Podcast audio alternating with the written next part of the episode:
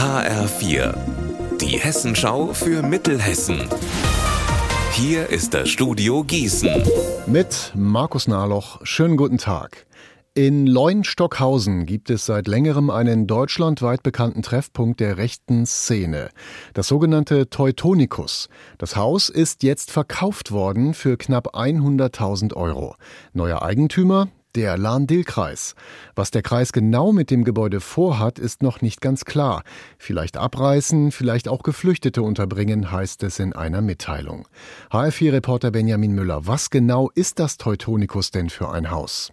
Also früher war es mal ein Bistro, das Bistro Hollywood, dann ist es aber wohl von einem NPD-Mitglied gekauft worden, das dann auch später wegen illegalen Waffenbesitzes und räuberischer Erpressung verurteilt worden ist. Und das Teutonicus war auch immer wieder im Fokus von Polizei und Staatsschutz, einmal weil hier viele Rechtsrockkonzerte stattgefunden haben, zuletzt war so ein Konzert hier im Dezember geplant, das hat die Polizei dann aber mit einem Großaufgebot verhindert. Es gab aber auch schon mehrere Razzien im Haus, da wurden Waffen, NS-Devotionalien, eine Übungsgranate Granate oder auch ein provisorischer Schießstand gefunden. Also ein Ort mit viel Brisanz. Jetzt hat der Kreis das Ganze also gekauft. Es soll keine Zwangsversteigerung gewesen sein. Mehr Infos dazu gibt es aber im Moment noch nicht. Radon, das ist ein radioaktives Edelgas, das eigentlich überall im Boden zu finden ist und auch in Wohnungen und Häusern. Das hessische Radonzentrum in Gießen will es nun genau wissen, wie viel Radon gibt's in Hessen und wie schädlich ist es? Mark Klug. Wie hoch und vor allem wie gefährlich die Konzentration in geschlossenen Räumen ist, das ist jedoch unklar. Das Hessische Radonzentrum mit Sitz in Gießen will das aber jetzt herausfinden.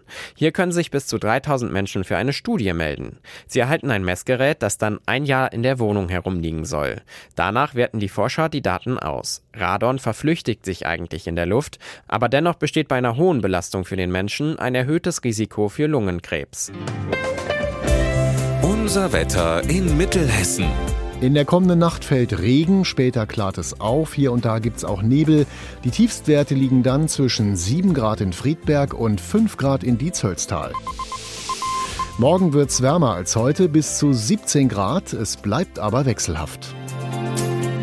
Ihr Wetter und alles, was bei Ihnen passiert, zuverlässig in der Hessenschau für Ihre Region und auf hessenschau.de.